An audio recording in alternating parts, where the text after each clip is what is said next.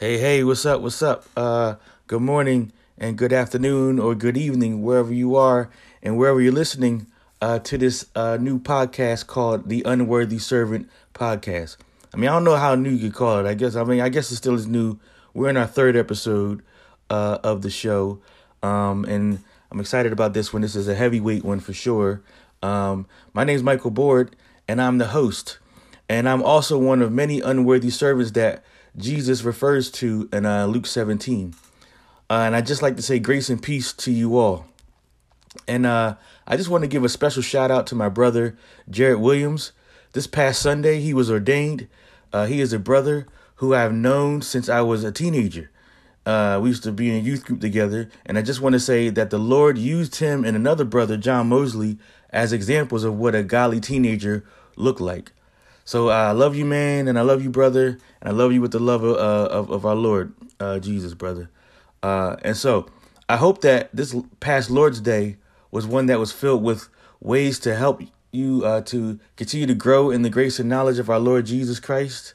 Uh, and I hope that you were able to encourage a brother or sister and that you were able to be encouraged by them as well too to continue to grow in, in the faith and knowledge of our Lord Jesus Christ, grace and knowledge of our Lord Jesus Christ, uh, grow in the good deeds and bear fruit and becoming more and more like our elder brother. I also hope that you were encouraged to walk in a manner worthy uh, of the Lord and encouraged to find ways to be fully pleasing to Him, and that you were encouraged to bear fruit in every good work so that you may be be able to increase in the knowledge of God as Paul says in Colossians 1:10. I hope that you were able to stir one another up in genuine love and affection for one another. Um, so today we're going to uh, continue in the attributes of God. We will be touching on the sovereignty of God. And in the next episode, episode four, we will be on the providence of God. So originally I did these uh, two uh, these two attributes together, and I called them the twin attributes. But I feel that uh, it's best to break the, these twin attributes up. So what I'm going to do is this. That's why I'm doing this episode as the sovereignty of God, and the next episode as the providence of God. Again, this is a compilation of studies that I have gathered from others, along with my personal notes. And I'm going to always give credit to whom it's due. Uh, and if I don't remember uh, who who it is, I I will definitely make sure to put it somewhere uh, there. Um, and my notes are built on the shoulders of other godly men, as I stated before, and I will always state that again. Uh, I'm not uh, one person just out here trying, and one one person pretending like I know it all as well. So this, so I just want to start this off with another quote from Paul Washer. All right, just to start this off, he said, "One of the greatest things that is needed today, when uh, would seem to be one of the simplest things, and yet it is desperately needed." So he goes on to say, one of the reasons why the people of God suffer weak and language without nourishment is for two reasons. First, they don't know who God is. And second, they don't know the gospel of Jesus Christ. So uh, he says in another sermon that the first step in the gospel, uh, into the gospel, is not uh, the sin of men, but the knowledge of God. That is knowing God. The task of the preacher is to study the attributes of God until you burn with them. I love that he said that. Until you burn with the attributes of God. He says further uh, that the preacher is to reveal to to uh, to the people through the proclamation of the word, and they will see their sin. When we preach in the streets, in the pulpit, wherever we preach, we are to preach the attributes of God. And in light of that, uh, every dark spot will be clearly seen. That's a really dope quote. I, I, I like that. So if you can't tell, uh, uh, I listen to Paul Washer a lot, you know, uh, and if the Lord wills, I love to have him on uh, the show one day and just really talk with him and pick his brain. But like I said, I listen to him a lot, and if you listen to Washer enough, he says that the gospel cannot be rightly understood apart from knowing the attributes of God. So this should not just be a strong conviction of one man, right? This just shouldn't be the strong conviction of Paul Washer.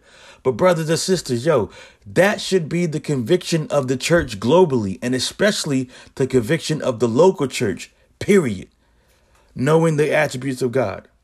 So, uh, he goes on to say, because of these, uh, those two uh, things, that is that is not knowing God rightly, nor knowing the gospel of Jesus. He says, and I quote, people have no power to love God and no power to serve Him. Uh, that that that's that's very interesting that he says that, and and and, and I totally agree that like people don't have a power to love God and the power to serve Him because they don't know who Him rightly and they don't know the gospel. So Paul Washer goes on to say further, uh, if I were to hand out a sheet of paper to each one of you and say, I, w- I want you to write on the front and the back and explain to me using scriptures of all the major attributes of God, define them for me, and tell me who God is in the scriptures. Most couldn't do it. That's what he says, end quote. And if that was not convicting, if that quote is not convicting for you, then maybe this one will be. He goes on further to say, and I quote, the Bible tells us that wise men shouldn't boast in their wisdom and strong men in their strength. But he who boasts should boast in this, that they know the Lord, that they know me. That's what the Lord says. So, the greatest hour of idolatry, Washer goes on to say, is on Sunday morning in churches every week uh, than anywhere else in the world. So, why is this the case? Washer answers because people are worshiping a God who is not the true God. Since they don't know uh, what the Bible really teaches about God, the God they worship is a God they made with their own mind and a God who looks a lot like them. We make a God in our own image and then worship the God uh, who we made, like uh, Psalm 15, Psalm 115 says, and like Isaiah says as well too. See, I share this same burden with Paul Washer, y'all. This is the reason why on this particular episode, along with other episodes on this podcast, my burden and my goal uh, for men and women, for boys and girls, is to understand and know God. I want for this episode and many others to be an encouragement for the church to know God properly. But what's sad is this, and Washer said this, uh, is that when we preach on the attributes of God, and yo, like I've seen this with my own eyes and heard this with my own ears. When we preach on the attributes of God, so many get angry or confused. And hear what Washer says. Uh, he says, When I begin to talk about the sovereignty of God, the justice of God, the wrath of God, the holiness of God, even the hatred of God, all things the Bible speaks about, a lot of people in the church today jump up and say, That's not my God. I could never love a God like that or I could never serve or follow a God like that. The reason is because the God they love, Washer adds, is a God they made up in their own mind. End quote. Therefore, people have itching ears and want teachers that will only soothe and give them what they want to hear. That's what's going on here, man. So, with that as an introduction to today's episode, I hope you heard those warn- warnings by the brother, and I hope that if you want to hear those quotes again from him, I encourage you to play the early parts of this episode again. You know, uh, so as we move on, I just want to say that there are so many people who think that just just because they think that they think that just they think that that we would just come up with de- definitions and slap them on to any given attribute. So before we define the sovereignty and providence of God in the next episode, I'd like to draw your attention to two texts from the scriptures that speak on, the, on, on both of these twin attributes. So Psalm uh, 33 verse 10 says this, The Lord brings the counsel of the nations to nothing. He frustrates the plans of the peoples. Again, the Lord brings the counsel of the nations to nothing. He frustrates the plans of the peoples. Moving on to Isaiah 46 verses 9 to 11, this hear the word of the Lord. This is the Lord, Lord saying this. He says, For I am God and there is no other. I am God and there is none like me, declaring the end from the beginning and from ancient times things not yet done, saying, My counsel shall stand and I will account- accomplish all my purpose. Calling a bird of prey from east, from the east, the man of my counsel from a far country, I have spoken and I will bring it to pass. I have purposed and I will do it. And that's again Isaiah 46, verses 9 uh, to 11. So, here again are these twin doctrines, the attributes of God, the sovereignty of God, and the uh, the providence of God. See, these passages and others like it function in a way that lets us know where these doctrines come from. All doctrine comes from the Bible. All biblical doctrine stems from the Word of God. Many call this attribute, the sovereignty of God, the bedrock doctrine of the Christian faith. And I would even like to add the providence of God uh, to this. And that should be one of these bedrocks as well, too. So both of these, in my opinion, are bedrock doctrines of the faith. So my goal will be for us to understand what it means for us to say that God is sovereign. And in the next episode, we will see how providence relates to his sovereignty. All right. So first, uh, I will define the term sovereignty and look at what the scriptures say about the Lord and him as a sovereign one. And second, uh, we will seek to understand some of the implications and applications uh, for our, our, our lives from this text and from this doctrine for sure. Before we move on, though, uh, I have another preliminary thing that I want to say. As I was studying these twin doctrines, I find myself feeling much like the late Martyn Lloyd-Jones. Um, in a sermon that he preached in the early parts of the 20th century, he said this, and I quote, he said, There can be no doubt at all but that this doctrine uh, is at the present time is a very important one for us to consider. So li- li- listen up, because Lloyd Jones Lloyd-Jones continues to say, every biblical doctrine, of course, is important, and we must not take any single one for, for granted. But if you look at the long history of the church, you will find that in different times and in different centuries, some doctrines assume a particular importance. That's dope, y'all. So, considering what the doctor said, right? uh, my question is this Why are these twin doctrines of, our, of particular importance in this hour of the church, in this hour of church history? Why are these two twin doctrines important for us? So, Lloyd-Jones gives some reasons why, and he gives three reasons why. Uh, they're still relevant, and really, they're relevant for us today. These three really, these three reasons are relevant for us today. The first is that out of the current state of the world, that's the first one. Because of the current state of the world, that's why these doctrines are important. Secondly, we have heard and read about divine and special providential interventions of God, both uh, corporately and individually. So that's the second reason why Lloyd-Jones says. But the third one, I think, is, is a very important one. The third reason to why these twin doctrines are particular, particularly important and have particular importance in the 19th century, in the 1900s, as well as in the 20, 21st century, 2021, going into 2022, Lord willing, is that so many people use science or scientism to try and explain away certain phenomena apart from the hand of God. Now, yo, that is that's the real reason why this is important for us.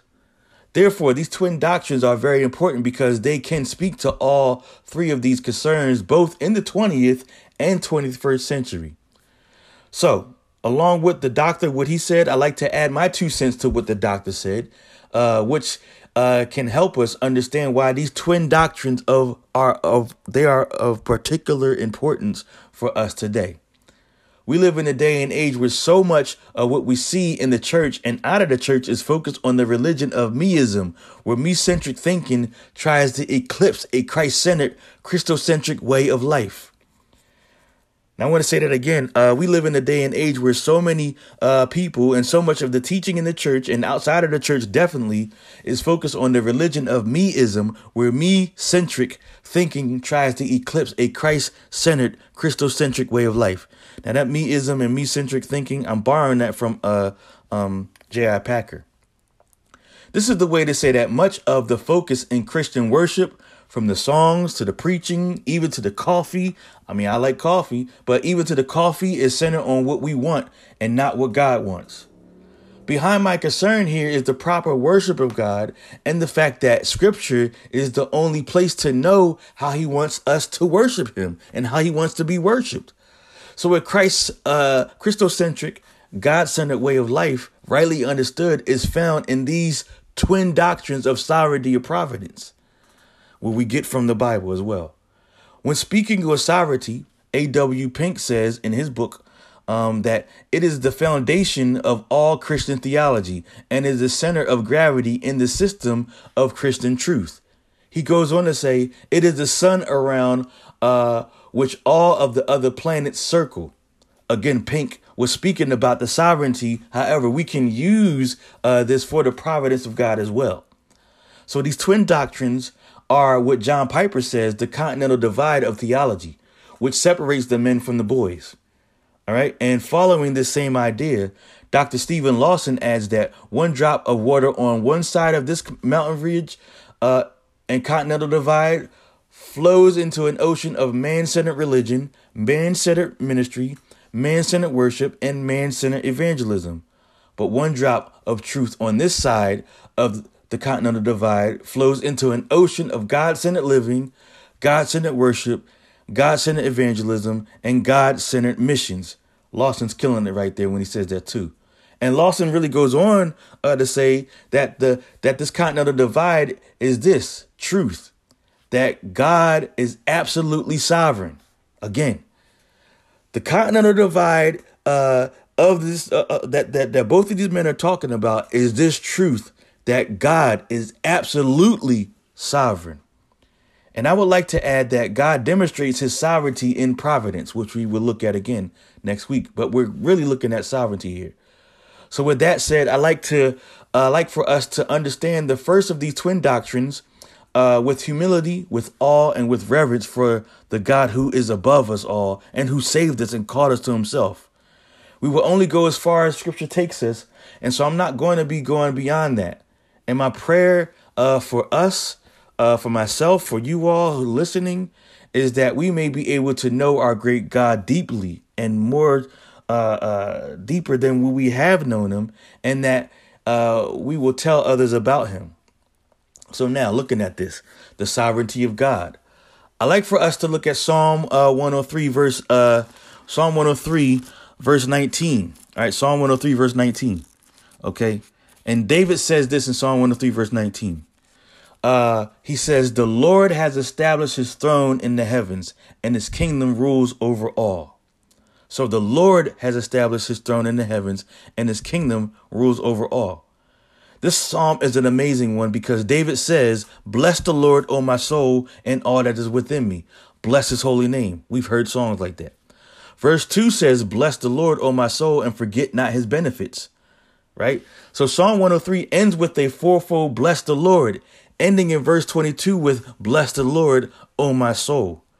This psalm is amazing because David begins with bless the Lord, O my soul, followed by a threefold blessing, and ends with bless the Lord, O my soul. So, there are three major reasons why uh, that that three major observations that I see why the Holy Spirit through David is calling his first readers and us to bless the Lord. Okay, so the first one.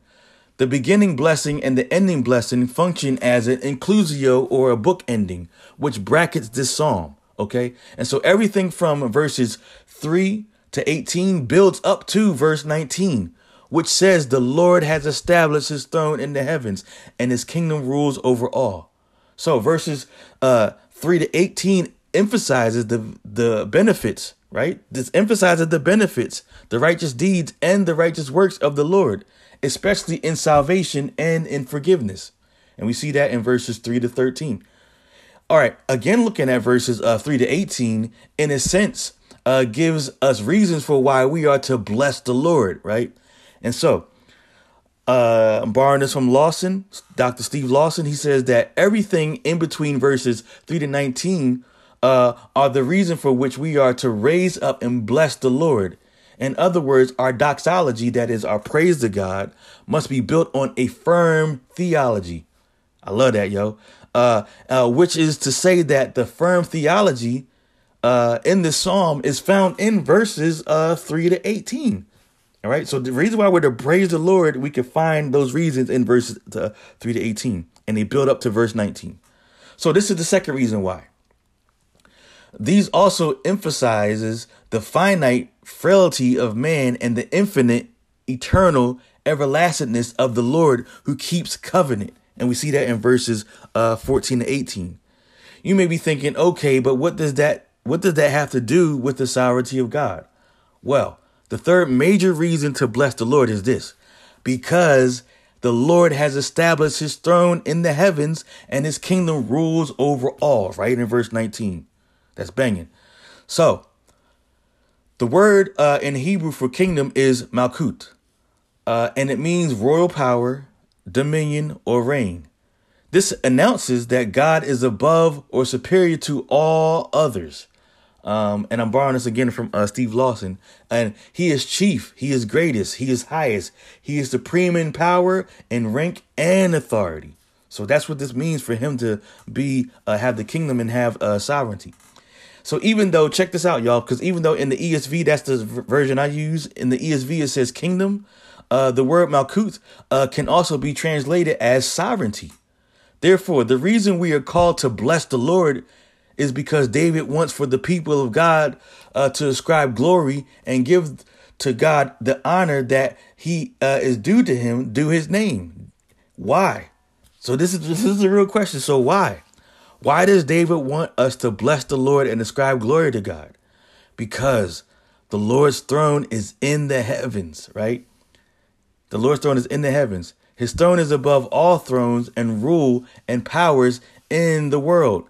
And as Psalm uh, 115 says, Psalm 115 clearly says, Not to us, not to us, O Lord, but to you give uh, the glory. Uh, and then verse 2 says, We should, uh, why should uh, the nation say, Where is your God? Our God is in the heavens and he does as he pleases. All right. So again, like he's sovereign, he does as he pleases. So there's no king, there's no queen, there's no prime minister, there's no senator, there's no president, a good a good dictator, an evil dictator who is above God. There is none. There's no city, no state, no country or nation above God. We are to bless him because he is sovereign and his sovereignty rules everywhere. And everywhere he is, matter of fact. You know, so it rules everywhere and everywhere he is. So see, I just want to say this real quick as a sidebar. All of his attributes are connected to his being and he has each one fully. So that's really connected to the simplicity of God. He doesn't have his attributes in part. So we see his sovereignty in what he, it means for him to be omnipresent. All right. So this, that's what I'm saying. Wherever he is, that's where his sovereignty is. This is all because his sovereignty is connected to his omnipresence, because his comprehensive rule is everywhere and everywhere present in the universe. The sovereignty of God relates to the transcend to him being transcendent because he is high and lifted up, you know, as a bunch of the Psalms and Isaiah speaks of. So now I want you all to listen to what Dr. Steve Lawson says here again about the sovereignty.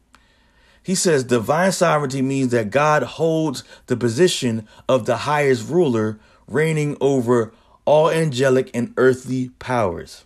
All right. So that that that that's banging right there. So I just wanted to uh, take you uh, uh, take a step back and look at what the scriptures say about this too. Now, in Paul's first letter to Timothy, Paul reminds Timothy uh, to fight the good fight of faith, right, by keeping the good confession. In First Timothy uh, chapter six, verse fifteen, right. So the natural question uh, would be this: What is part of that good confession, right? so Paul says that in the good confession about Jesus, Jesus is the blessed, uh, the blessed and only sovereign King of kings and Lord of lords. So sovereignty is also related to omnipotence. So again, Psalm 103 verse 19 says that his kingdom and sovereignty rules over all. So the word for sovereignty uh, in Greek is dunastes. Um, and our English word uh, is dynasty and is derived from this word dunastes.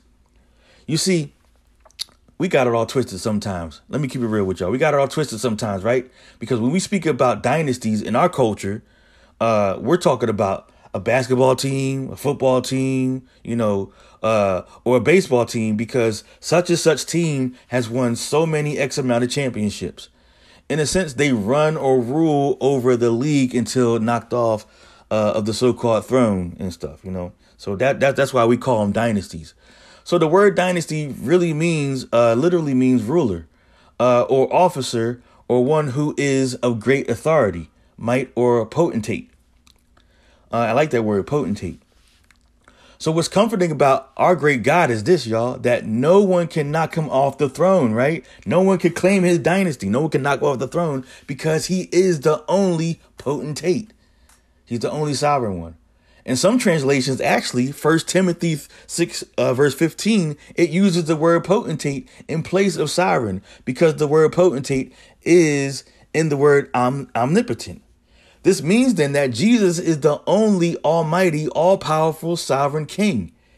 He is the only potentate ruler of all because he's because he reigns supreme over everything. And he is reigning right now over everything. His inheritance was his inheritance is the nations. He has the nations, and he's ruling over the nations right now, seated seated at the right hand of the Father. So now, with that said, let's listen to some uh, of the other psalms that speak about the supreme rule uh, of the Lord and the supreme reign of the Lord. So, for example, Psalm 93, verse 1 says this The Lord reigns, he is robed in majesty. The Lord is robed, he has put on strength as his belt. Yes, the world is established, it shall never be moved. Psalm 96, verse 10 uh, says this uh, Say among the nations, the Lord reigns. Yes, the Lord, the, the world is established, it shall never be moved. Uh, he will judge the peoples with equity. All right. And also let's let's let's look at uh uh 98 verse 9, all right? Let me get there. 98 verse 9. Because 98 verse 9 says this, before the Lord uh, for he comes to judge the earth. He will judge the world with righteousness and the peoples with equity. So, as a sovereign judge, he's doing that. All right. Also, Psalm 91, Psalm 97, verse 1 says, The Lord reigns. Let the earth rejoice. Let the many uh, coastlands be glad. All right. And then Psalm 99, verse 9 uh, says, The Lord reigns. Let the peoples tremble.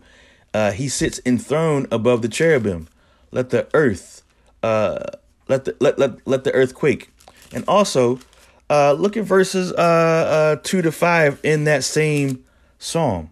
It says, "The Lord is the great. Uh, the Lord is great in Zion. He is exalted over all the peoples.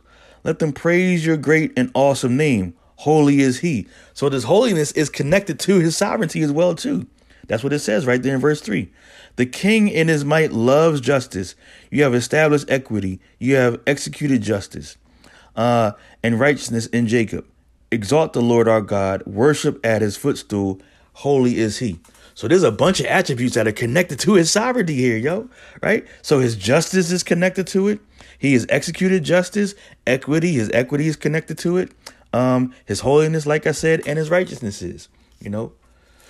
So what do these psalms tell us about uh, the Lord? First off, let me back up. These psalms are really cool because these are what are known as the enthronement psalms uh, uh, uh, of the Lord. Because you hear over and over again, the Lord is uh, enthroned uh, and all that. So these are the throne psalms here. So what do these psalms tell us about the Lord? Right? They simply tell us that He reigns. right? He reigns over and over again. It says He reigns. God does not have a shared sovereignty. That's that. That's what this is telling us here. Uh, where he's where he co-reigns with with man. He doesn't co-reign with man. There's no such thing uh, as the sovereignty of Satan. Uh, despite what a lot of people think, Satan is not sovereign. Therefore, he doesn't reign with God jointly in some kind of type of dualistic yin and yang fight uh, uh, uh, of good versus evil type way. And this is not a fight between two equal parties. No, not at all. And once we understand that, when we hold to the sovereignty of God, we could say with Martin Luther that the devil is God's devil. Now we need to understand that for real, for real, because we need to understand what it means for him to be the God, uh, for the devil to be God's devil, uh, because this is what it means. He only gives him permission to do certain things in one area and at one time, because the devil is not omnipresent.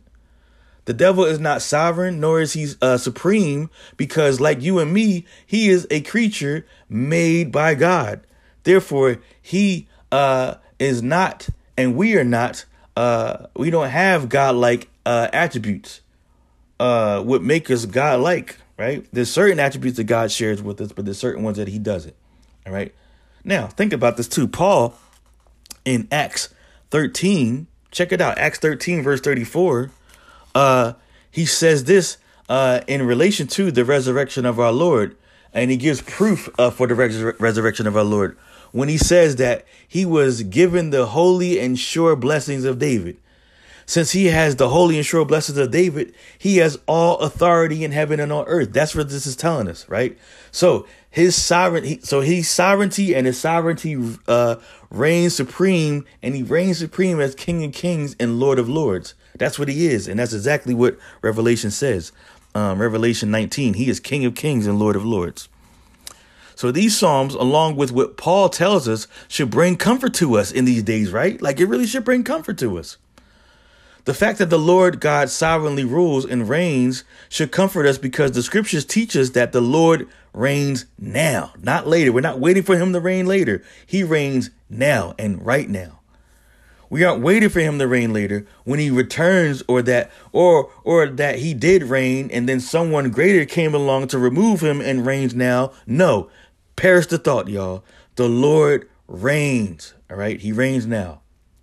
And this is comfort. This this should be comforting to us with all that's going on with us, for real. With all the global turmoil that's going on all the time among the nations, the nations are always raging. Some nations don't even know why they rage. They're raging against him. The wars uh, in the Middle East, nuclear talks off and on, and world ruler, rulers always coming together, seem to come together to discuss is- issues like in the global summit in the summertime, coming together to, to discuss climate concerns, you know, and the like. You know, it was very interesting about these climate concerns. It seems to me that like they want to they want to have a climate. They want to have you know have the climate take care of the climate. You know, so that they can live in it and do more sin. They don't want to steward it as like what we're called to do. You know, uh, all the other things that's going on. There's a lot of turmoil still. All the crime we see in our cities. I mean, in Philly alone, we're going to be close to 500 murders uh, 500 homicides in our city, man. Um, babies being murdered in the womb, justice being misused, and at the same time confused and abused, all that. So, but there's comfort because we shouldn't fret, y'all. And think about it. This scripture says, fret not yourself because of evildoers, right? So, this is what David says, right? In Psalm uh, 37, verse 1. Be not envious of evildoers. Fret not yourself over the one who prospers in his way, over the one man who carries out evil devices. Now, this is comforting, y'all. It's easy for us to fret, right? It's easy for us to worry about the things we see in the world. We get mad, we get upset, we get angry. I mean, it's easy to. That's hard to do. That, that's hard to do these uh, things in these days because we want to see justice. We want justice right now, right? You know, it's hard for, for, for some of us. But what does David tell us in uh, Psalm 37, verse 8, right? In Psalm 37, verse 8, he says, refrain from anger and focus and, and forsake wrath. So, do you think that David doesn't understand, doesn't know what it's like to feel like how we feel when we see evil things happening around us in our world? David wasn't some type of superhuman. I mean, read the scriptures. He wasn't. We're not called to be like David. He wasn't some superhuman who didn't feel some some way about the evil in the world. He was a sinful human like us, and he felt some type of way about it. And he knows what it's like to be fretting in in situations and have fretting situations around him. But one thing that's true that we can learn about David is David trusted in, in the Lord and in the sovereign plan of God. Uh, he has a plan for all the evil. God has a plan for all the evil we see and all the evil that happens to us. Again, think about Job, you know. Let us so so so he, so here's the encouragement, right? And this is exactly what he says uh in this psalm um in verse 7. So, let us wait patiently on the Lord, right? Let us wait patiently on the Lord. Easier said than done. I trust me, I understand. This is why again David says right after that, uh in the same verse, fret not yourself and David says again, because it only tends to evil, right? Now, when we're stewing over something, when we're thinking over something, right? Um, I mean, uh, uh, David even says this uh, in Psalm 39. Like when I'm stewing over something, when I'm thinking about it on my bed, uh, I mused over it. The fire burned. Then I spoke with my tongue. You know, I became distressed. I grew. It grew worse. And when I did, I couldn't even talk about it and stuff. You know, like David knows what that's what what that feels like. You know, and so that's what goes on with us. We want vengeance and we want it in our own way. But this is why we shouldn't fret. Okay? But really, The real question is why shouldn't we fret though, right? Because the evildoers, as it says uh, in um, verse 9, the evildoers um, shall be cut off, but those who wait for the Lord shall inherit the land. Now, I love that because on Sunday we were uh, in Matthew 5 looking at the Beatitudes. And the Beatitude that we saw in verse 5 says uh, that the meek will inherit the earth. That's that that's the blessing for the meek. Okay. So which should really connect us to verse 2 in, in, in, Psalm 37, that what he says about the evildoers. They will soon fade like the grass and wither like the green herb. Right? So that that that's that that's banging right here, you know. And so as we wait for Jesus, as we're waiting for Jesus to return, we wait for his plan to be done. And this is what it means to thirst and hunger for righteousness. We thirst and hunger for righteous for his righteous rule to be realized over all the earth. Just as we're to pray uh, uh, that your will be done on earth as it is in heaven. So Psalm 37, in all actuality, brothers and sisters, right, is connected to the sovereignty of God and trusting uh, in that in that sovereignty. See, we should take comfort because the Lord reigns, right? Ah, oh, I love that, y'all. The Lord reigns. Uh, he does not take counsel. The Lord, right? He doesn't take counsel with the world leaders at a round table to debate what's best to do. He doesn't do that. He does not rule like R.C. Sproul is known for saying by referendum. No, he doesn't rule like that. He reigns supreme and he reigns freely and absolutely. So in his reign, he has a plan for all the evil we see and all the evil that happens to us. So let us again, like I said, wait patiently on the Lord. So he's not voted into office, nor does he have uh, term limits, right? Praise God, right? Nor is there separation and balance of powers uh, in his rule at all. Not at all. He doesn't need a Supreme Court because he is himself the supreme judge and the just one who executes justice justly, right? No one can impeach him at all, right? no one can. Even though people want to, they can't. That's why he sits in heaven and he laughs, as Psalm 2 says. And that's why he has his anointed already installed, as Psalm 2, as Psalm 2 says. His anointed one, the Messiah. He doesn't reign by democracy, nor by republic, nor by oligarchy. He has absolute theocratic reign over everything, over all things. Therefore, right? Therefore, y'all, we shouldn't deny. Uh, we we shouldn't. Uh, we, so wait, let me back up. We should deny the false idea and superstition known as good or bad karma because it's not sovereign, right? People talk about good and bad karma like it's sovereign and it's not or good and bad luck because they don't rule either. Blind faith is not sovereign. Blind faith is not sovereign at all. The many circumstances that we find ourselves in are not sovereign either. Therefore, they don't rule or reign over us. The stars don't rule or reign over us either. And this is good because you hear many people talk about the alignment of the planets. Oh, the stars are aligning this way. So uh, that means they're sovereign. No, they don't have no sway over us. They're not sovereign over us uh, in our everyday affairs or in our lives. Man doesn't rule. And again, man doesn't co rule with God, and neither do the stars. They don't co rule with them either. Think about what Genesis 1 says. He made the, the moon and the sun, and oh, he made the stars. it's just a passing statement. So, we should reject, as uh, Steven Lawson says, any pagan idea or any myth that random chance or fortune uh, have any say so my brother, uh, my brother Dre, who was uh, co-teaching uh, this uh, sermon series over the summer about the attributes, he said this, and I love this quote that he said: "We don't follow the Epicurean worldview that chalks everything up to chance, nor are we to to have the Stoic worldview, which says that the world is governed and ruled by fate." See, the Epicureans thought that it was all about chance, and Stoics think that it's all about fate. No, not at all. It's not about that. It's about the sovereignty of a personal person on the throne, God Himself. You know, a personal God. So my wife and I, well, let me let me say this. My wife really watches a lot of HGTV. I watch it with her. And times, uh, I'll hear people say on there, certain people talk about feng shui, right? And I just want to say this: that feng shui is not sovereign in your house at all. Feng Shui is not sovereign in your house either. No, God and God alone is sovereign, and his sovereignty rules over the universe, over the whole universe.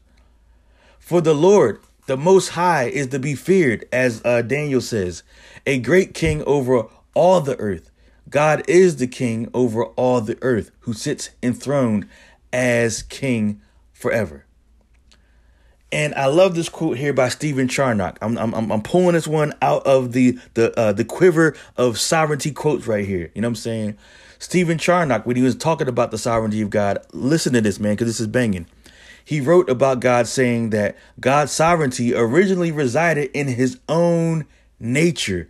It resides in his nature. That is, it is who he is.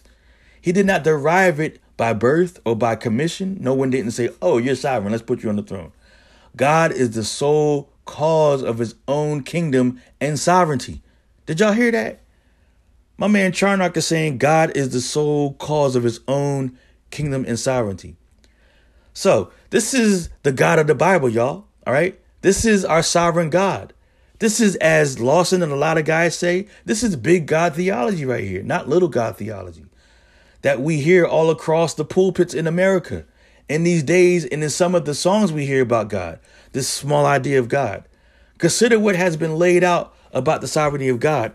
That's what I want you to do. I, want, I just want you to consider this. Um, and I have a question for you. and this is the question that I heard from uh, uh, Lawson as well. Are you a big Godder or are you a small Godder? A big Godder is one who understands that God is sovereign, and a small Godder is one who doesn't. So, let's recap. This is a recap here. Let's recap what we have been talking about uh, in, in relation to the sovereignty of God.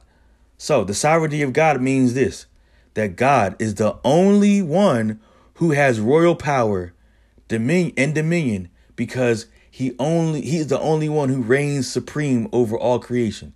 Again, let me say that again. God is the only one who has royal power and dominion because he alone reigns supreme over all creation.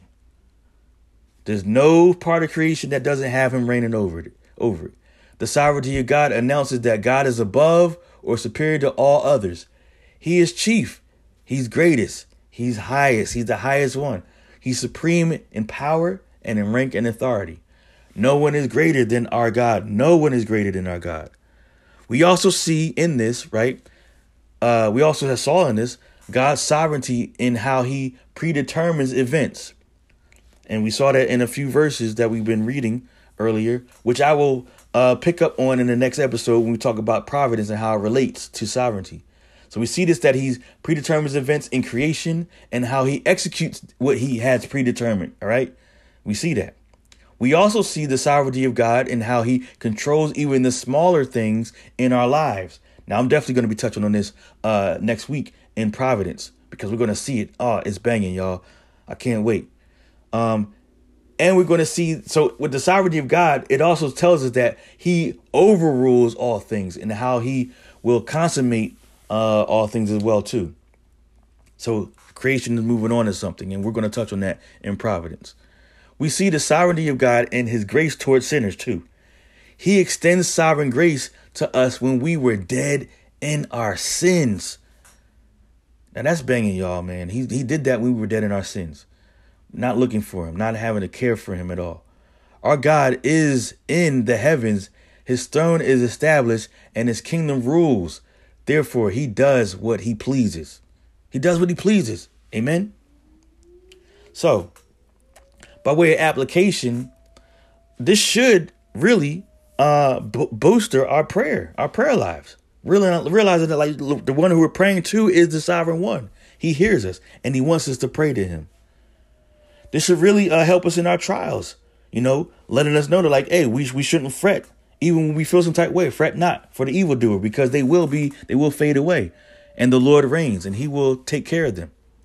And also, this really should uh, uh, help us in understanding um, how to uh, what's going on in the world right now. That He rule that He rules, and He reigns over all the affairs in the world.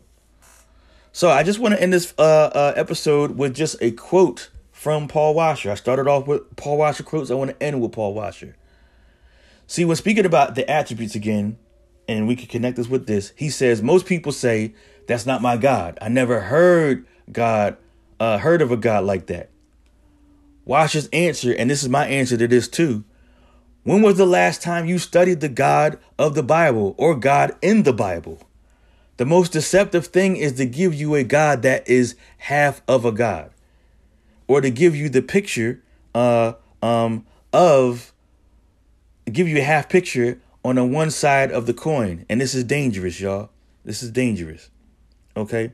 So, uh, and I feel like so many give this this half uh coin one half of the picture in most of our American preaching in churches today.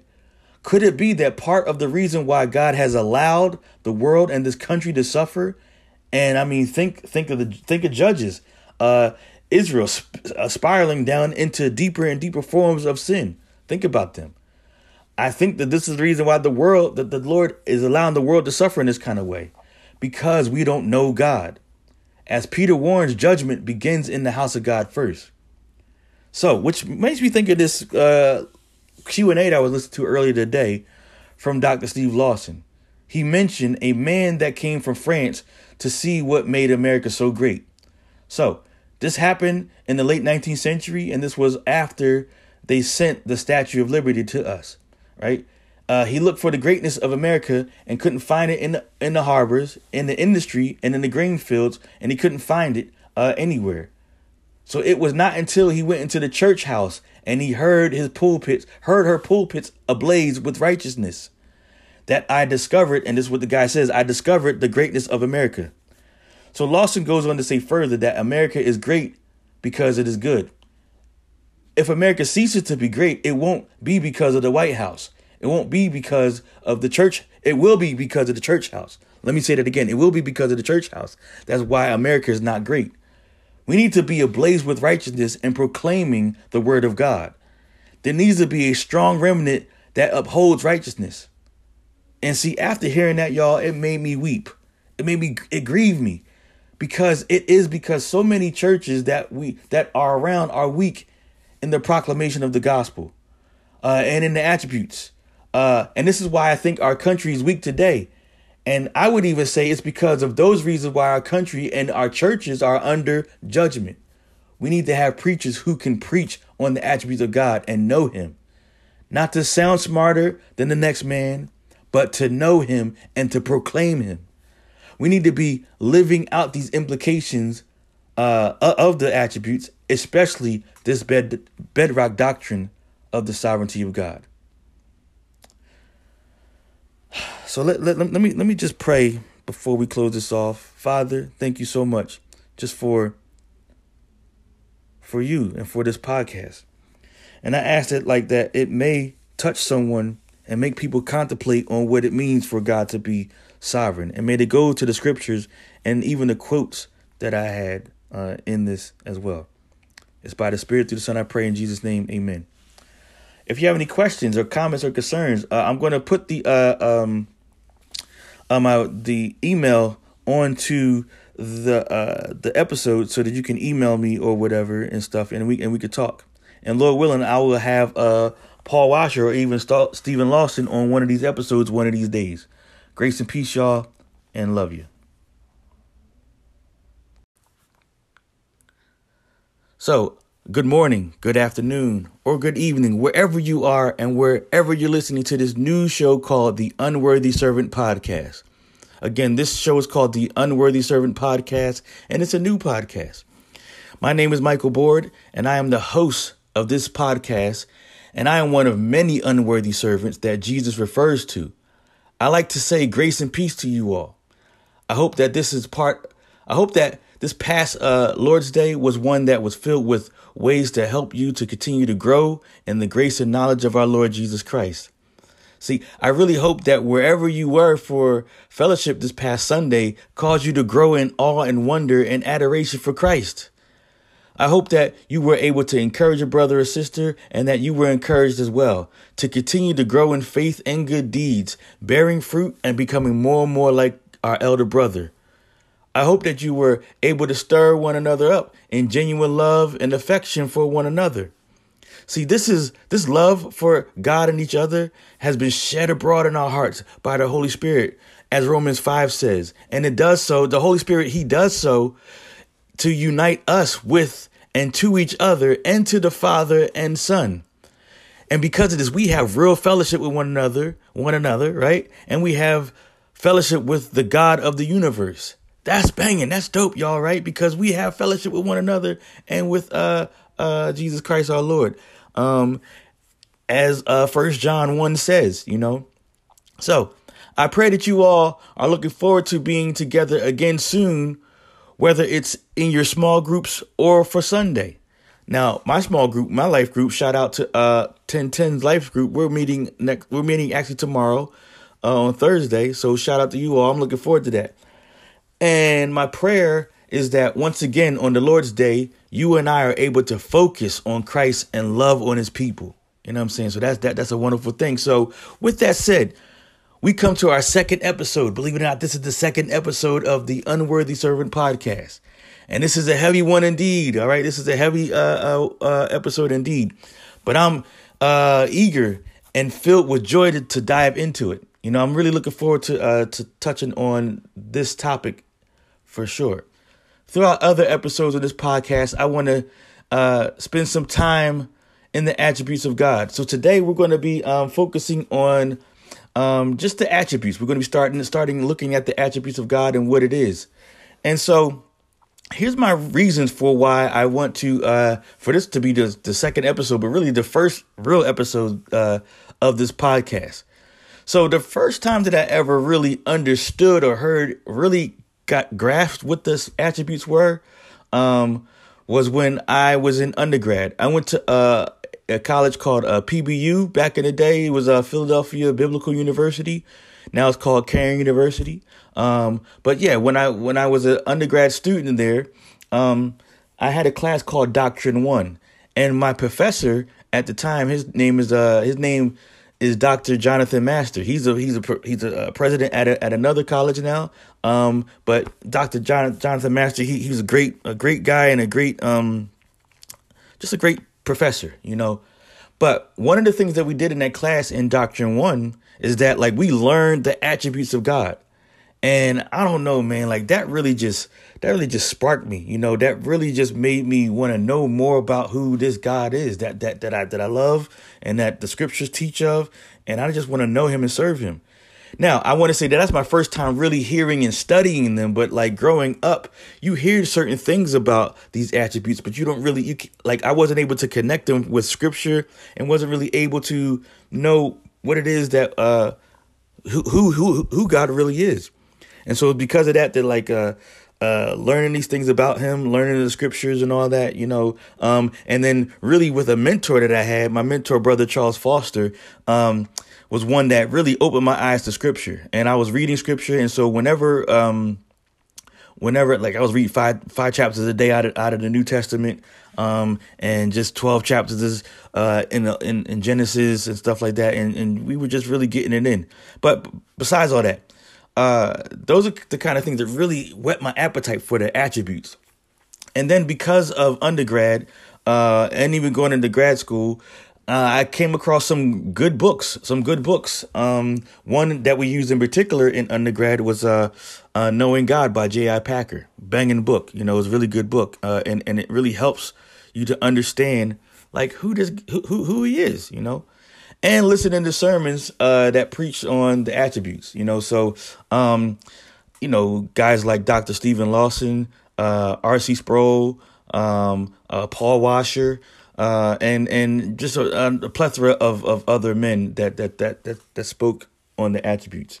And so another thing, you know, that kind of leads me to another reason why we're I'm interested in the attributes is because one, if you listen to Paul Washer's uh, sermons or read his books, um, I, I I I really love how the how the Lord has just just wired this brother, you know. Um, and so one quote that he said, there's a bunch of quotes that, that that that you can really get from him, but one that I like in particular is he says this. He says, "People will not understand their sin until they understand the attributes of God." Now let me say that again. People will not understand their sin until they understand the attributes of God. See, I love what Paul Washer is saying here, and in many other books and sermons that he has preached. The main thing that he is trying to get at here, or the reason why he's saying that, is that the church is weak today. The church is weak today because we don't know our God.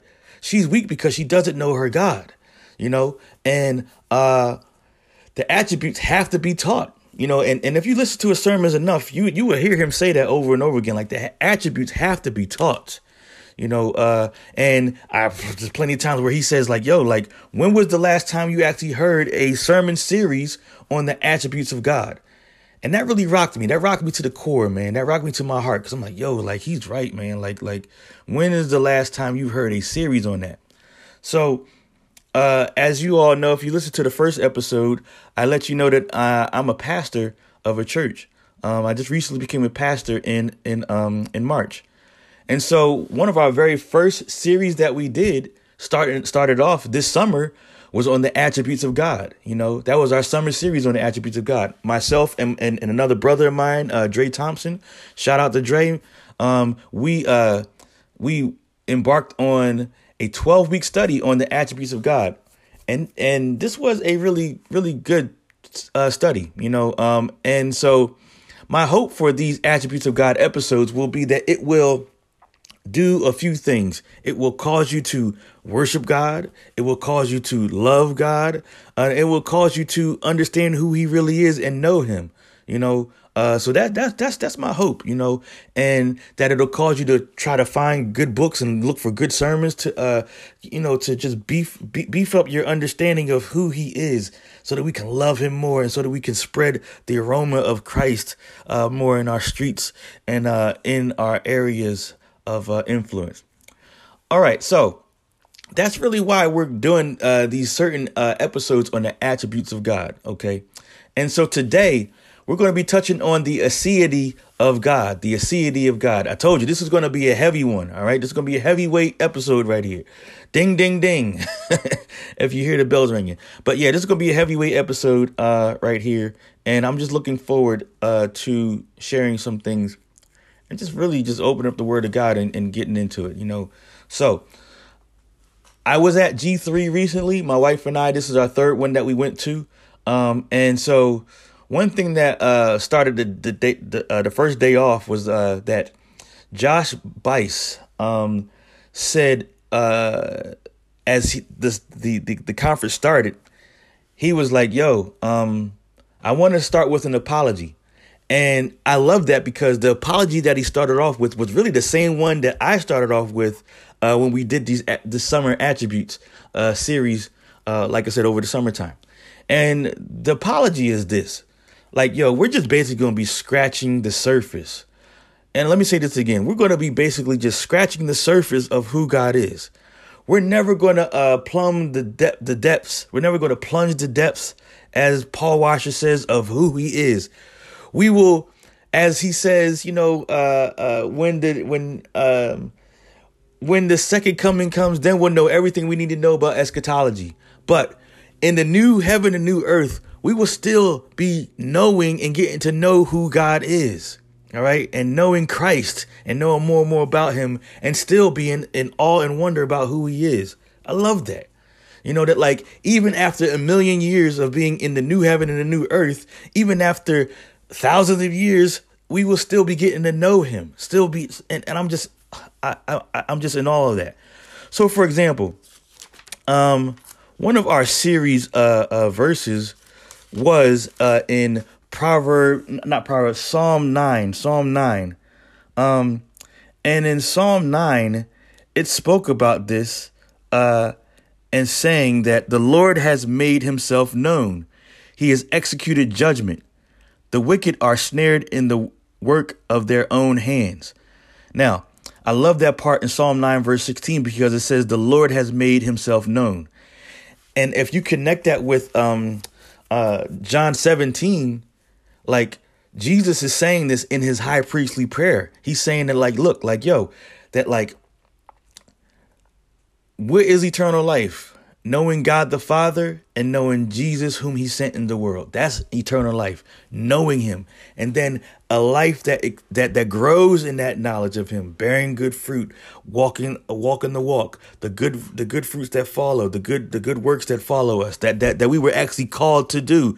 Uh with, with with the effectual call that he has called us to do. The effect of that effectual call is found in the good works that uh, Paul talks about in Ephesians two. You know, uh, so I like I, I I love that. I really love that. And so again, I just want to start off by saying I apologize. I'm sorry. We're not going to be able to scratch the plums. We're not going to be able to scratch the the the uh, uh the the depths and plunge into the depths of who God is all the way.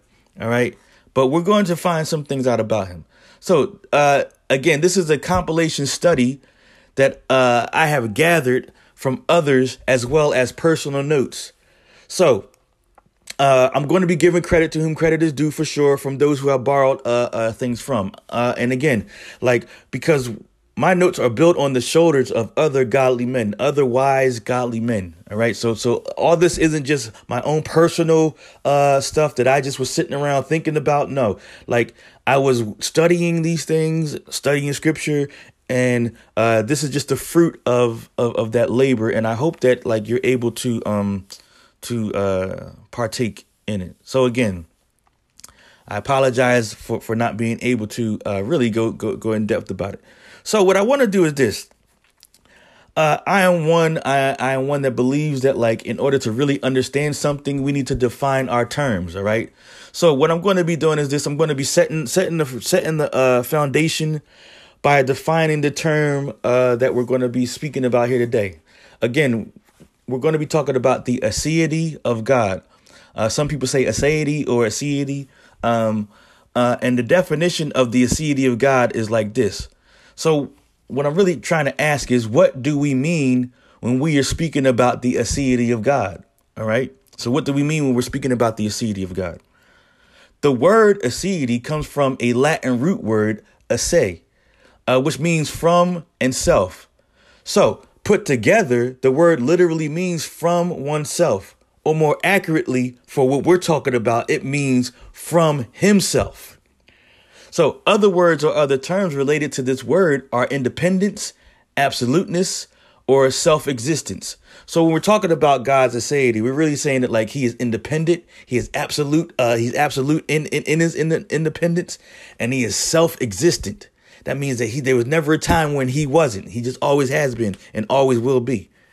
This term only relates to God and therefore only refers to him as the only one who possesses within his very nature eternal self existent being. He truly is the only one who is pure uh, being. And I'm borrowing that pure being uh, from R.C. Sproul. Now, there are attributes of God that uh, uh, are called incommunicable and communicable. All right. The incommunicable ones are ones that he doesn't share with anybody, he has within himself. Uh, and then the communicable ones are ones that he shares with with uh, with his creation, with his people, with us all of creation too.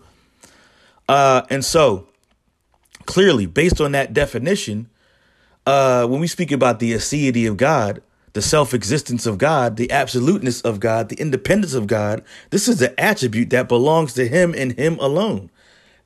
All right, so I have a short story though. You know, uh, when my grandfather was alive, when my grandpa was alive, I remember when I was young and I asked him, I was like, yo, um, and I didn't say yo, I respect it. I said, Grandpa, we were eating dinner. I was like, Grandpa, like, who made God? Where did God come from? And so God, so so Grandpa said this. He was like, God always existed. I was like, what? Always existed? What do you mean? Like he never and grandpa would say, like, he's always been around. I'm like, well, who made God? No one has. He just been around. He he he always has been and always will be.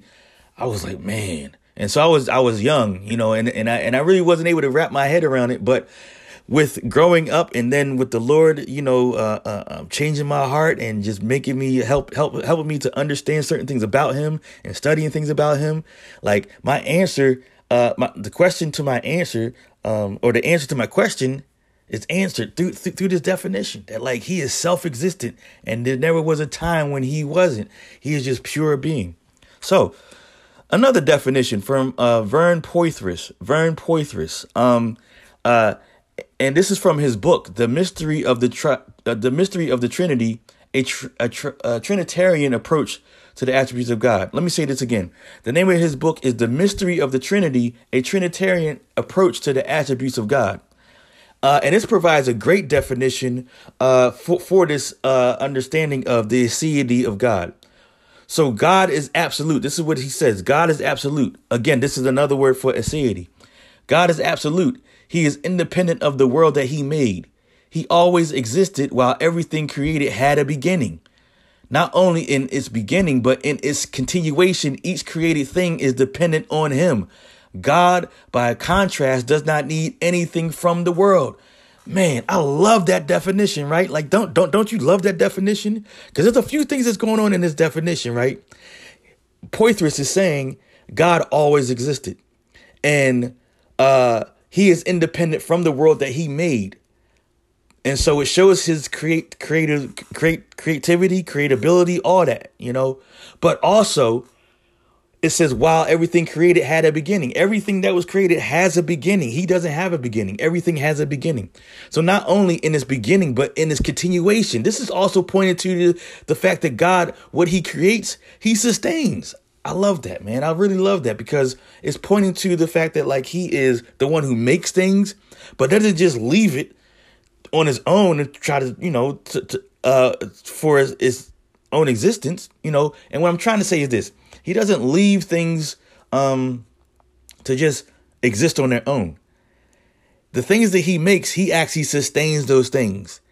So, which shows that like all things are dependent on him. I love that definition, you know. Uh, so truly, everything is in need of him. He is in need of nothing else, and that's really at the core of uh, uh, of the aseity of God. He is in need of nothing. Everything that is created is in need of him. Um, I mean, think of Acts 17, and we're going to get there in a little bit, you know, uh, uh, what, what Paul says. So I love that definition. Also, when speaking on the matter of the aseity or uh, absoluteness, R.C. Sproul provides more insight when he said that God has the power of being in and of himself. He does not derive it from something or someone else. God is not dependent on anything outside of himself.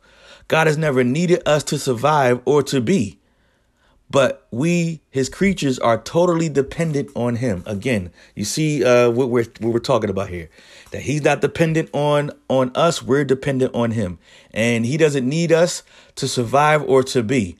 Now that whole to be, like if you look at if you look at uh, uh, R.C. Sproul's uh, sermon on uh, this uh, idea of to be, man, it'll blow your mind. You'll be sitting in there like, whoa, your mind your mouth will be wide open. I love how, uh, how he does that because basically what he says is like the verb to be is the basic is the most basic uh, verb in uh, uh, the human language, and really it it it is connected with the I am. So when God says I am or I will be who I will be, to be, He is pure being, meaning that like that like He is the one that's being. We are becoming.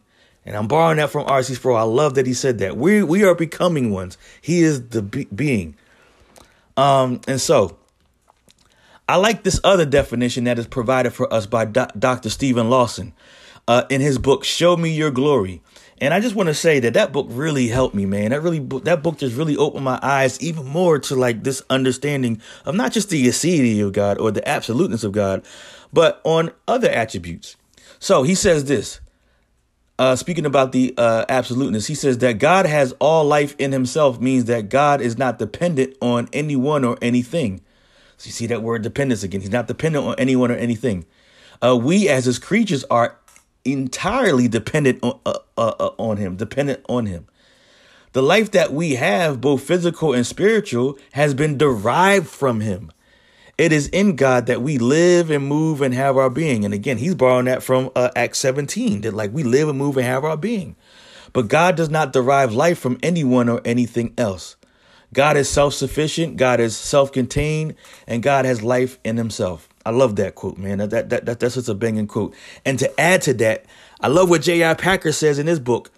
The word aseity means that God has life in himself and draws his unending energy from himself. Unlike us, he never changes. Now, look, he never changes. He has unending energy. Now, the truth of the matter is, we all run out of energy. You know, at some point, like think about it. If you run a marathon or if you are running up some steps, uh, you will run out of energy.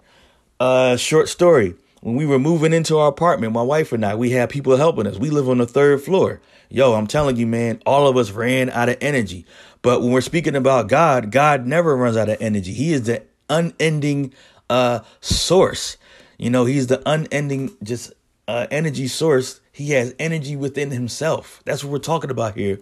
We're talking about the aseity of God.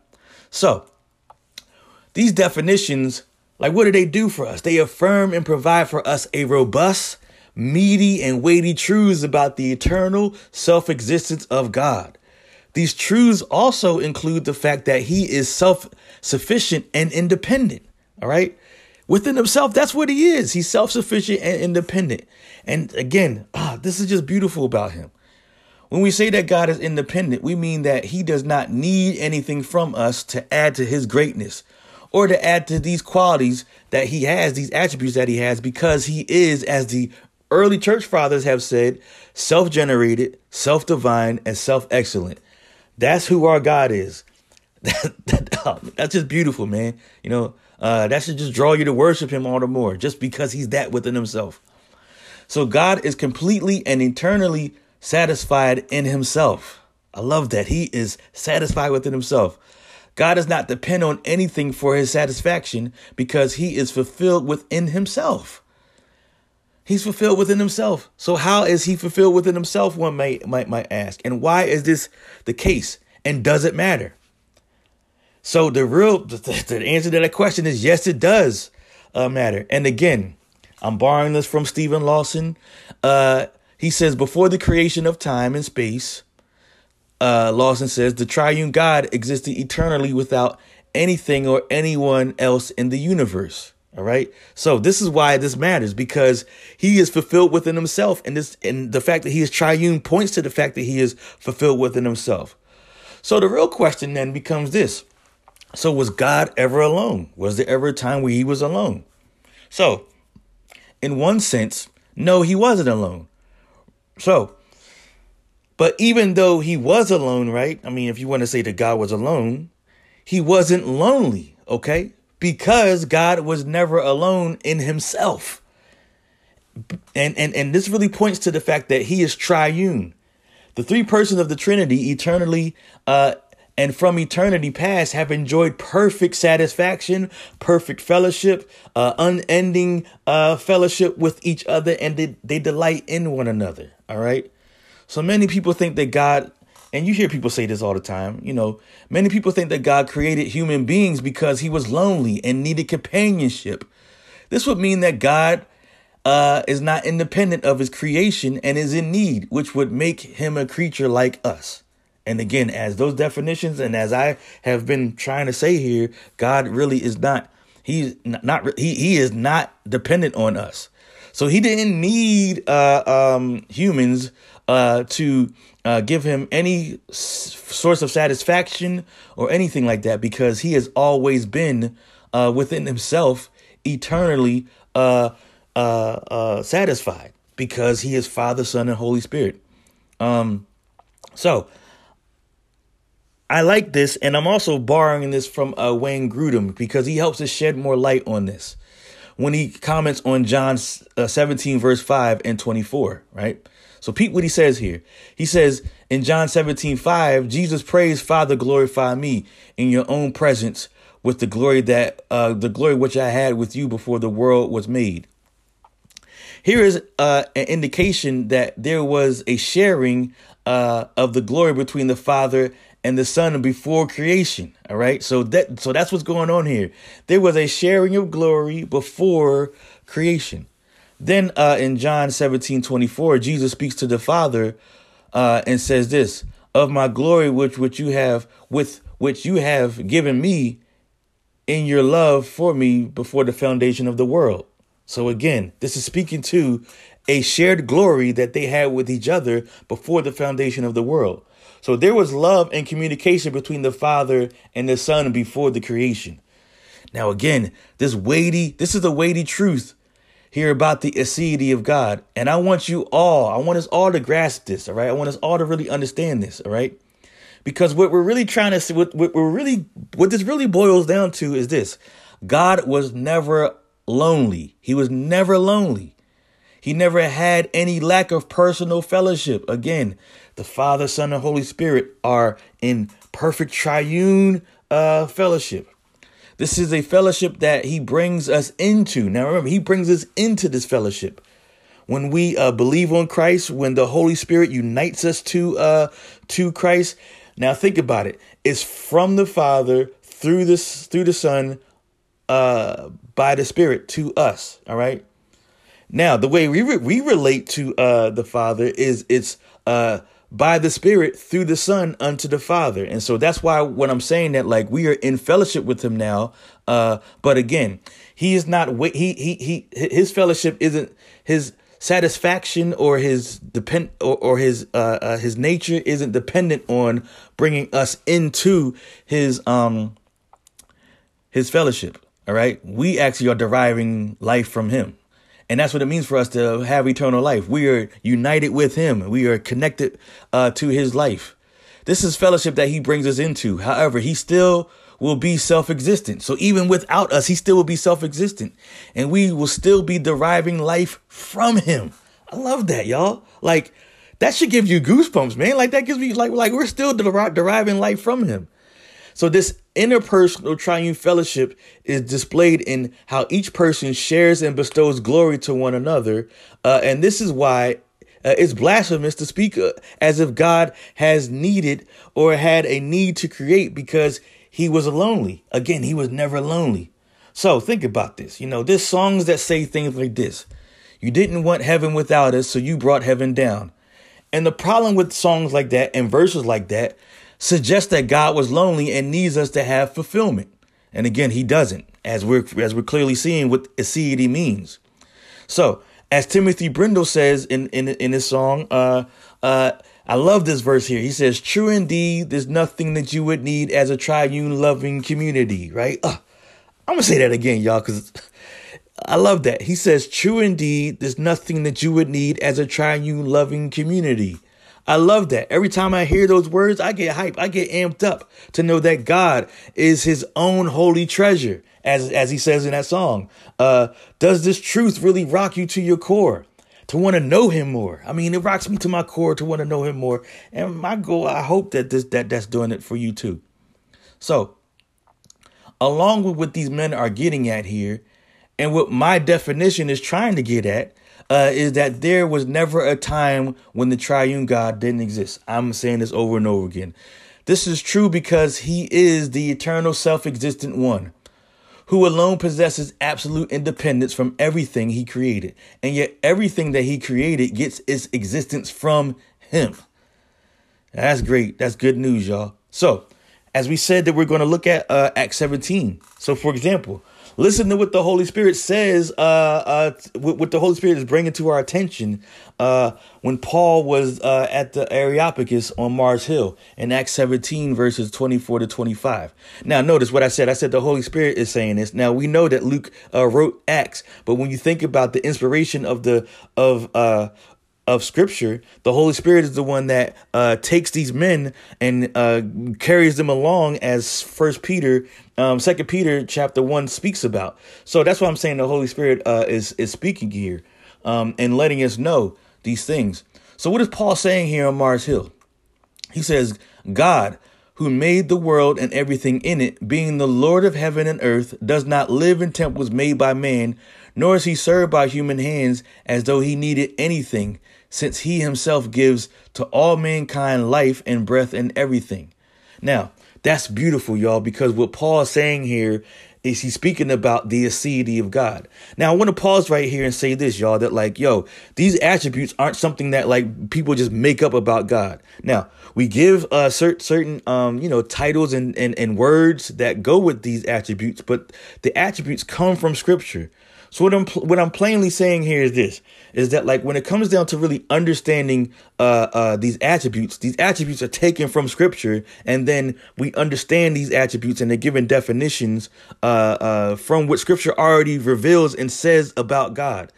See, we have to understand that when we talk about the Holy Spirit, the Holy Spirit is the one that inspires these writers to write this, but also He, um, um, in a sense illuminates us and gives and, and gives special gives special revelation. Now the special revelation is the scriptures, and it's in the scriptures where we learn these truths about God. So again, Acts 17 tells us that God had made the, uh, the world and everything in it, and He is the Lord of heaven and earth, and doesn't live in the temples made by man. He doesn't. He's not served by humans, and He doesn't need anything from us. This is true from Scripture. So again, that song that says He didn't want heaven without us is is wrong. You know because he himself gives to all mankind life and breath and everything. So, what is this really telling us here? This is telling us that the triune God, our triune God, never had a beginning. Before time, before space, and before matter, before uh, all that, the triune God, the Father, Son, and the Holy Spirit, each person of the Godhead, who alone shares and and, and has the eternal uh, divine being, each person uh, uh, has what what what, is, what it is that makes them God. Uh, we can say about the Father, we can say about the Son, and we can say about the Holy Spirit within their essence. They have had this within their existence eternally. His being is not depending on our services towards him because he does not need anything from us. Right? That's what that verse is saying here, y'all. This also tells us that everything is dependent on his existence as well because he gives life and breath to every living thing. Again, that's why it says, uh, uh, and I'm taking this quote from somebody. I'm not, I don't remember who this is from, so sorry. As his creatures, our physical life, our spiritual life, and even eternal life with him all have God as their source. And I think I'm getting that from uh, Lawson. But again, that's exactly what verse uh, 28 is saying to us uh, in um, in Acts 17. And really, what we're trying to say here is this: connected with that, before he, he before God created angels, before our triune God created humans, He existed, and all life stems from Him because He truly is the fountain of life. Um, so that's that. That's what we're saying here.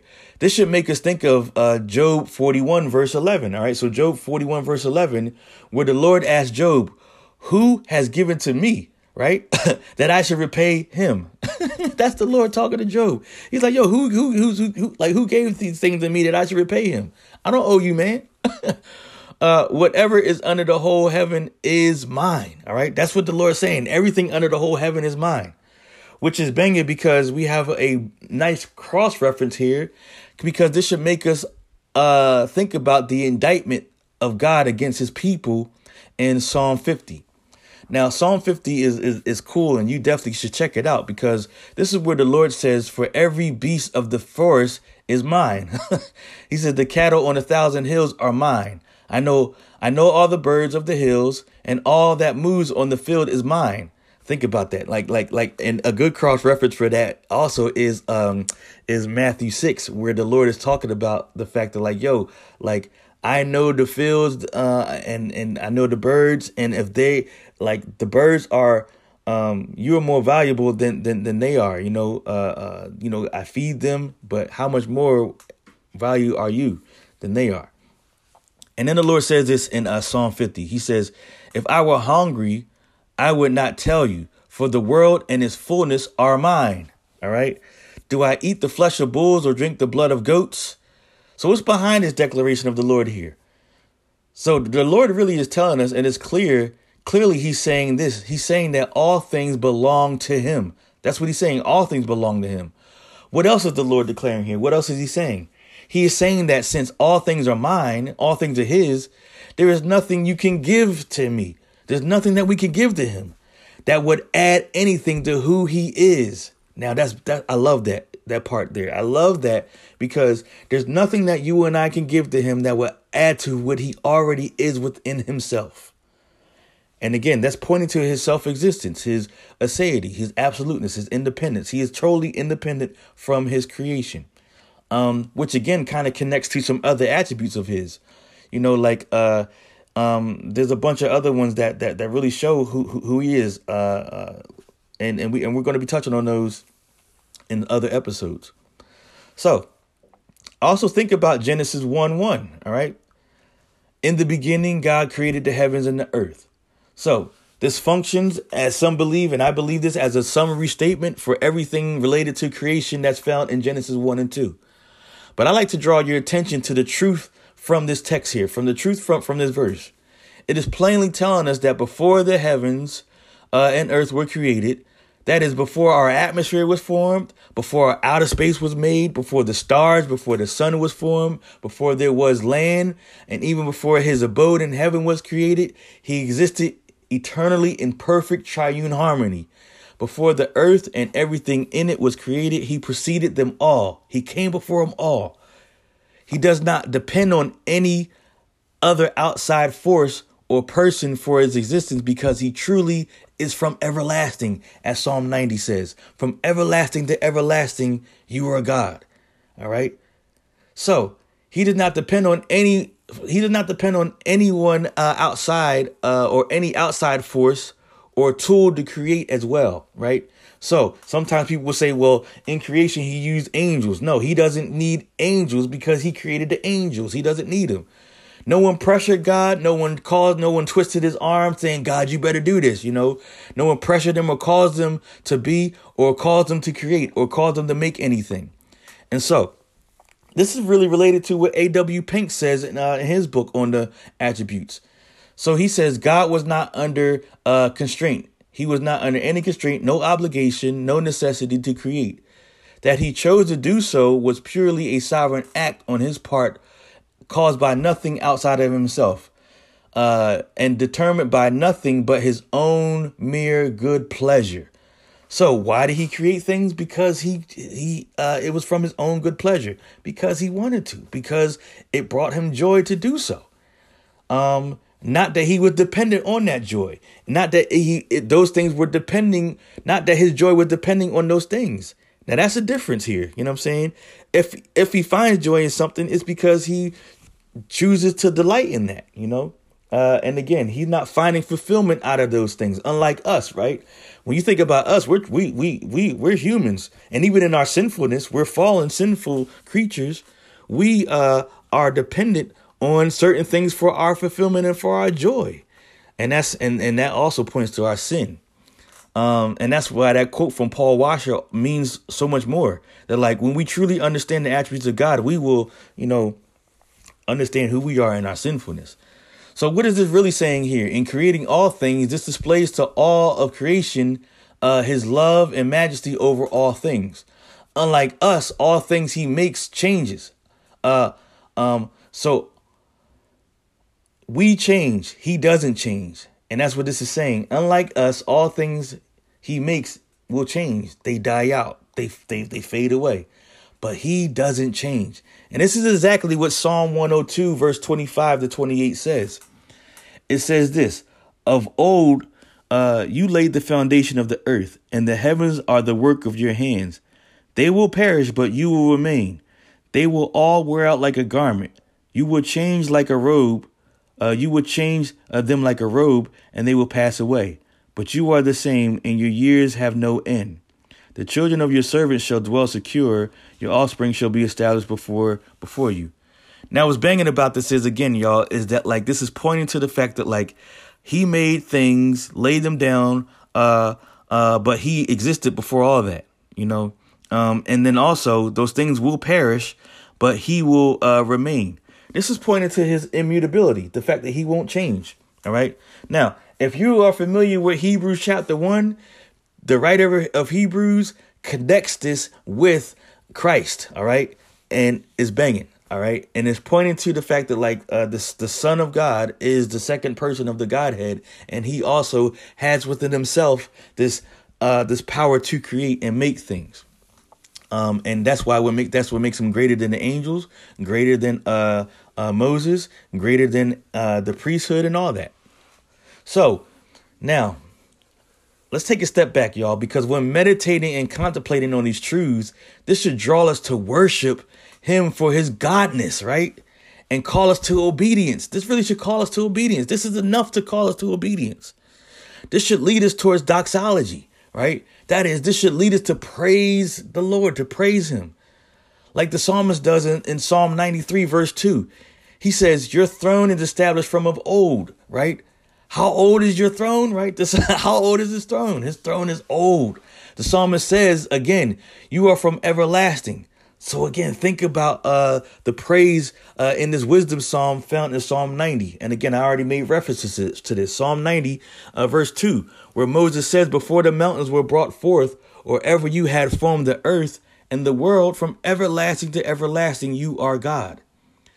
So when put together, the truths in these two verses are stating clearly that God's rule, he rules over the whole universe and over the cosmos, is from everlasting uh, from everlasting to everlasting, and simply because he is the eternal self-existent one who made everything. And that's it always is going back to that point. And that's what it means for him to have aseity. That's what the aseity of God is about. So therefore, the infinite universe, as Steven Lawson puts, uh, owes its existence to the infinite God. Now I'm gonna say that again, y'all, because like I want us to grasp that. The finite universe, right? the finite universe, meaning that like you know it's it's it's it's not infinite. It will come to an end, as uh, Psalm 102 says. The universe, the whole universe, everything in it, things that have been already discovered and are still waiting to be discovered, owes its existence to the infinite God because he uh, has self existence within himself. All right, so the natural question that really should rise from this is this what does it mean for God to be from everlasting? All right. What does it mean for him to be from everlasting? This means that from eternity past to eternity future and all the time in between, uh, he he has always been because he has aseity alone, meaning that he has his uh, uh, he is self-existent, doesn't depend on anyone by uh, to to exist, and he has it within himself, pure being, as R.C. Sproul says. He has life within himself. He wasn't self created, right? Because some people think that he created himself. No, he just has been, existed. Think about these words that R.C. Sproul says here God alone exists by his own power. He didn't create himself, just exists by his own power, always has been from everlasting to everlasting. No one made him or caused him to be. His existence in and of himself, so he, he exists in and of himself. This is a quality that no creature shares. People are not self existent, neither are cars.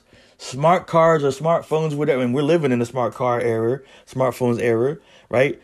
They're not created beings or the stars. Only God has the concept of, of self existence. Now, I love that part where he says, or the stars, because think about it. When you're looking in Genesis 1, for example, Genesis 1 says he made uh, the sun and the moon, and then it says oh, and he made the stars. Now I added the O part, but really, like it says the stars, like it's a passing point, like like like the stars are just like you know oh, and the stars. I love that there.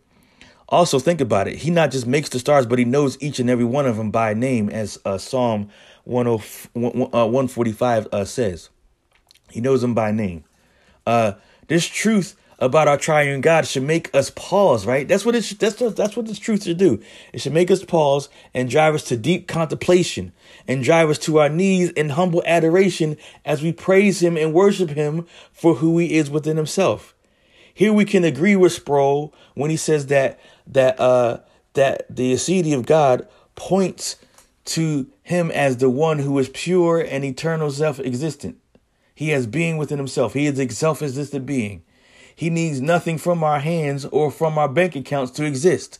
He needs nothing from us to add to his absolute perfection at all uh, and at all times. He needs nothing from us to be or add to his being. And again, that, that that's a quote from Sproul. Um, what, what he says that, and I like that because again, it's saying the same thing that we've been saying here uh, about the aseity of God.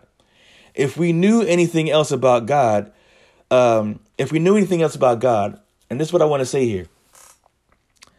Like this truth about his aseity should drive us to our knees, like I said, like the 24 elders and the four living creatures in Revelation 4, 8, and following, right? Think about this. And think about what it says here uh, in that. They never cease to say, Holy, holy, holy is the Lord God Almighty, who was and who is and is to come. See, what is this verse uh, uh, saying to us, and what is this next verse saying? It's saying, and, and, and peep what the, what the next few verses are saying here.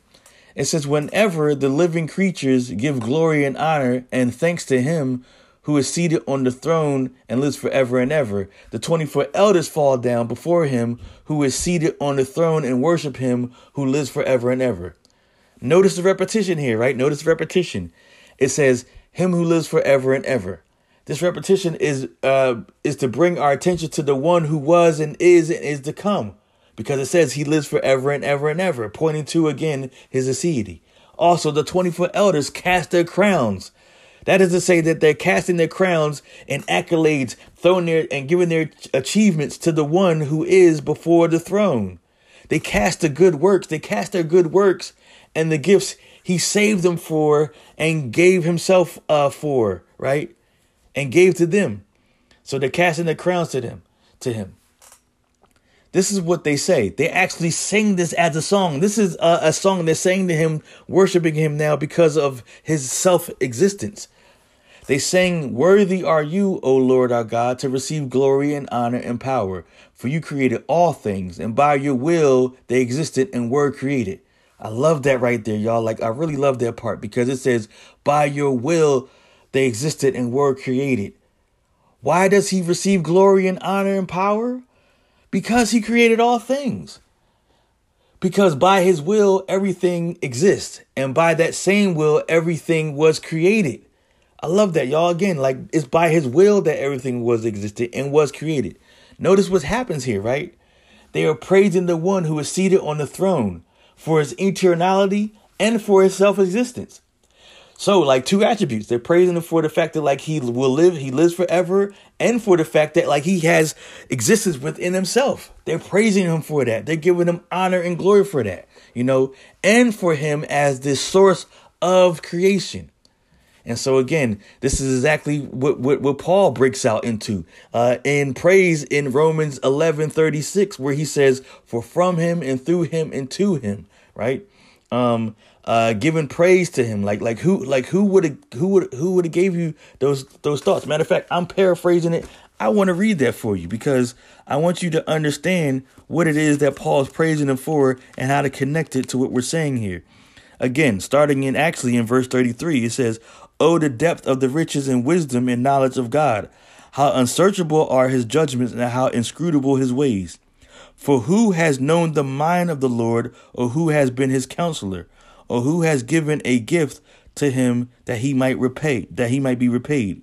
Again, for from him and through him and to him are all things. To him be glory forever. Amen.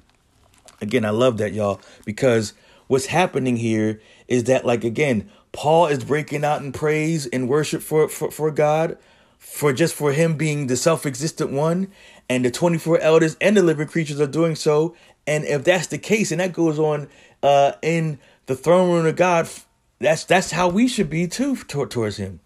So what so what would happen in our lives and in our churches if we saw God rightly, right? You know, and again, this is why I love what Paul Washer says about why the church needs to understand these attributes. What would happen in our lives if we saw God in this way, right? In our lives, what would happen? Think about your life. What would happen if you saw him like that uh, all the time? What, would happen if we saw him rightly? When I think on that, right? I mean, when I when I really think about that, and when I when I contemplate that, I mean, and when you contemplate that, does it doesn't that bring just tears to your eyes when you think about that? Like, doesn't that just make your eyes just flood with water and tears of joy uh, and become overwhelmed because of our great triune God? Aren't you just overwhelmed of who He is? And don't you just want to live for Him because of that? He is pure being, right? He's a being of pure, unending uh, existence who has the power to create according to His own will. Like, that's, I love that about Him. He has life within Himself. Don't you just love that about Him? Who is like our God, right? I mean, that's that that that's what the name Michael means. Who is like our God? It's a question. Do your eyes just water up? Do you just tear up? Do you stop and think about this? Do you contemplate about him in this kind of way, about the greatness of, of, of who he is? Or do you just go to church and be like, oh, I can't wait to get out? You know what I'm saying? I can't wait till this preacher's done. You know, um, or do you just bubble up in just uh, joy of who he is? I pray that if you don't know this about him, that you truly begin to see that he has this within himself and he is this within himself. All right.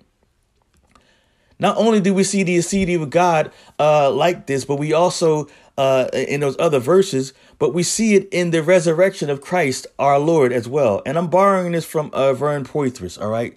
Uh, we see the aseity of God, uh, the absoluteness of God uh, in the resurrection of Christ.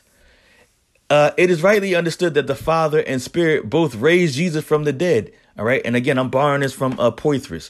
And we can see that clearly in Ephesians 1, verse 17 to 20, and also Romans uh, 8, uh, verses 10 to 11. So definitely check those out on your own time because it shows the Ephesians passage shows that the Father is the one raising uh, the Son, and the Spirit is the one raising the Son in Romans 8, verses 10 to 11. But we can also say this and I and, and I want and I and I want us to understand this here too. We can also say this. Uh, it is just as true and right to say that that Jesus raised himself from the dead as well. All right. And we see this here uh, in John 10, verse 17 to 18. And he says this For this reason, the Father loves me, because I lay down my life that I may take it up again. Verse 18 No one takes it from me, but I lay it down on my own accord. I have authority to lay it down. And peep what he says here. And I have authority to take it up again. And he gets this authority from who? He gets this authority. I received this authority from my father. So showing that the Father is greater than the Son uh, uh, in um, the within uh, the God within the Godhead, even though they have the same uh, uh, they share the same essence, they have different roles uh, in the Godhead. But I want us to see that truth here that like that Jesus clearly says, I have authority to lay it down and I have authority to take it up again. So there are a few things that need to be pointed out here, right? First, Jesus is making a distinction between him and the Father, right? A distinction. Jesus is receiving authority from the Father to take and pick his life back up. He's able to take it and pick it back up. And third, Jesus clearly says that no one takes his life from him, all right? No one does. So, Jesus, fourth, Jesus, the one who lays down his life, is the one who is taking it up again. All right. We see that here. Christ was able to do so because he has two natures. All right. The human nature was truly dead. Uh, as as as a lot of theologians rightly point out, his human nature really was dead, but his divine nature wasn't dead. All right. He always and, and again his divine nature always uh, lives and will always live and lives forever. All right? Uh and again if you think about this peter says this in acts uh 3 peter said it was impossible for them to keep the prince of life in the grave. So what is this telling us? What is this telling us here uh about um jesus? This is telling us that jesus has life in himself and needs no outside resources to raise him up again. This should make you think of the words that Jesus said earlier about himself and the Father. So again, uh, think of John 5, verse 21 and 26. Uh, this says uh, this for as the father raises the dead and gives life and gives them life so also the son gives life to whom he will now this is pointing to a bunch of things here first of all this is pointing to the fact that god uh, the Father gives um, life, uh, raises people from the dead, but also the Son gives life to to whom He wills. Now that also points to the fact that like He chooses whom He's going to give uh, life to. He elects them. He chooses them. For as the Father has life in Himself, so He has granted the Son also to have life in Himself. And again, it's pointing to uh, the greatness of the Father being greater than the Son, but also giving the Son responsibilities uh, and, and certain roles. And again, uh, the Son also to whom uh, he wants to give life uh, as well. So, and this also points again to the fact that what John 1 John 1 4 says. When speaking about the word, John says, In him was life, and the life was the light of men. So he has life within himself, and he also has life to raise himself up again, and then he also gives life uh, to to uh, to men. The resurrection displays three truths about the absoluteness and aseity of God. So, three truths. Christ raises himself. He has absolute, and because of that, he has absolute independence within himself. He has aseity within himself. The Trinity is involved in his resurrection as well, proving that each person of the Godhead has life within himself, too. The Father has life, the Spirit has life, and the Son has life. The resurrection is the beginning point of the new creation uh, as well for us. All right. And it compares to the first creation. And so I'm kind of borrowing this from uh, Poythress here because this is why Paul says in Second Corinthians 5:17, if anyone is in Christ, he is a new creation. Looking at Romans 11, uh, Romans 8 11, uh, if the spirit of him who raised Jesus from the dead dwells in you, he has who has raised Christ Jesus from the dead will also give life to your mortal bodies through his spirit who dwells in you. So I love that right there, y'all, because how we are raised from the dead, uh, how we, uh, our mortal bodies, uh, are awakened to uh, the life of God. We are regenerated. We're awakened to the life of God is through the Holy Spirit work. His the Holy Spirit's work in us. Since Jesus has life in himself and gives it to whomever he wills, the resurrection affects us because the spirit who raised Christ up dwells in our mortal bodies. All right? We have resurrection life because we are new create a new creation. We're new creatures. In this resurrection life, he gives us power to obey and to put death the misdeeds of the flesh. And he continues to do so. And that's the sanctification. That's the walk uh, that we do, helping us to be conformed into the image of his uh, uh, of the Son. In this new resurrection life, he graciously sustains us because he is the God who uh, who alone has a aseity within himself. And I love that, y'all, because again, this points to what I said earlier, what actually what Poythress' uh, definition about aseity. He not only makes things, but he sustains those things that he makes. Uh, so even though the Father doesn't need us, he has made us from his uh he has made us for his own purposes and glory. So even though he doesn't need us, he made us for his own purpose and for his own glory. Even though the Father doesn't need us, yet you and I are worth the blood of Jesus. And again, I'm borrowing that from Timothy Brindle. All right. And that's why it rhymes a little bit. And I kind of chopped that rhyme up. So I'm going to say it again.